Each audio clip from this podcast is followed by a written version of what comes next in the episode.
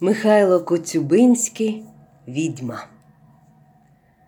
Тітка Прохіра вскочила в хату Йона Броски, сусіда свого, з таким поспіхом, якого він ніколи не сподівався від цієї поважної особи з блідого прохіреного обличчя, з прутків рухів її ситого тіла, од яких великі обвислі перса помітно тріпотали під тонкою міщанською курточкою, а чорна хустка злітала з голови набік, особливо з її голих набряклих ніг, не прикритих, як звичайно, панчохами, Йон доміркувався, що стало щось незвичайне. Не встиг Йоне звернутися своєю Маріцею, зігнутою над вечерю в печі, а він завжди це робив у непевних випадках, як прохіра скрикнула Валєв і задихана, засапана, впала на лаву. Що таке? в один голос обізвалися хазії. Валєв могла тільки видобути з грудей прохіра.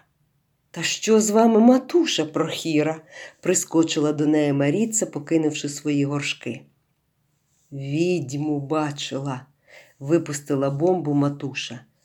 Ця звістка зробила сенсацію. Довге обличчя Йонова стало ще довшим, а у чорних очах Маріциних блиснув огник.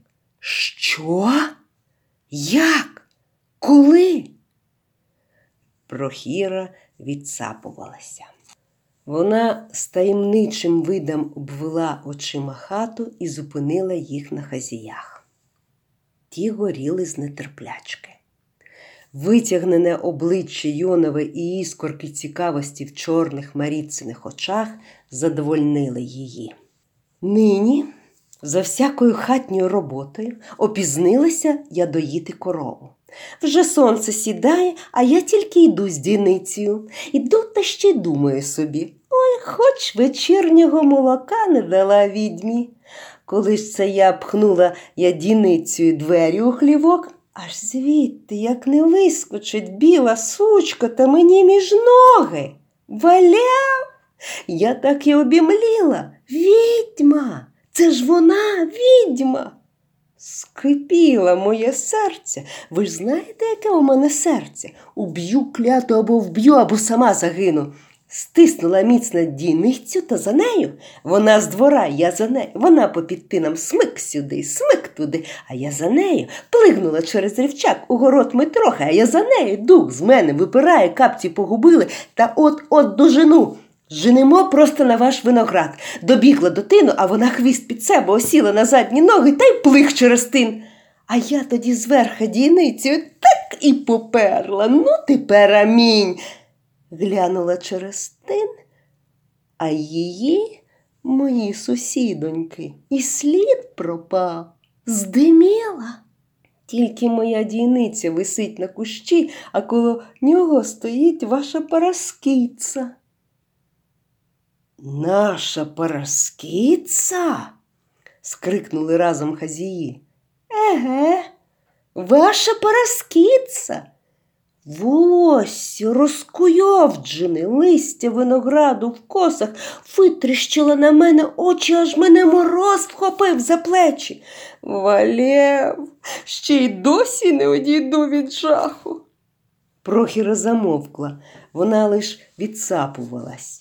Мовчали і Йон з Маріцею. Усім стало ніяково, немов над усіма звисла якась невиповідома думка, щось таке, чого не можна назвати, бо не воно само, а лиш неясна тінь його мигнула в цей мент.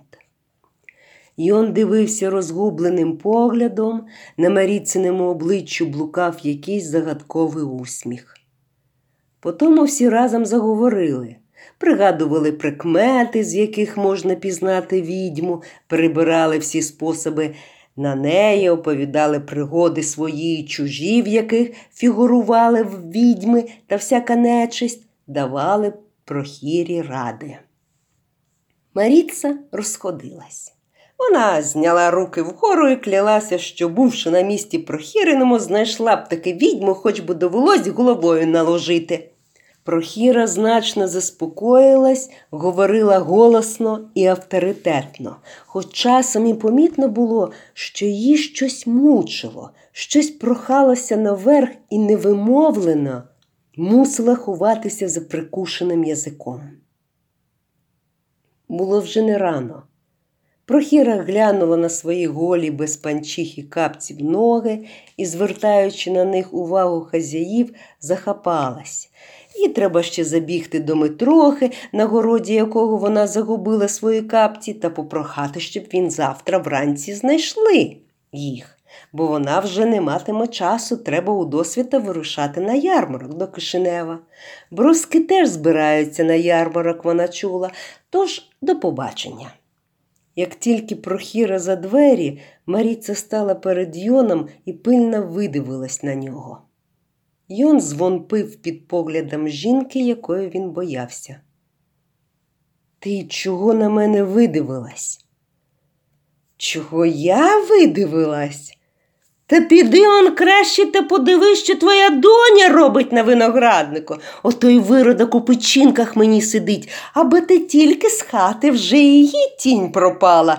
Бабляється десь на вгороді поміж бур'янами або товчеться на винограднику день і ніч. Всю роботу хатню на мене скинула. А скажи їй що, то так на тебе подивиться своїми сліпаками, що аж страх бере за плече.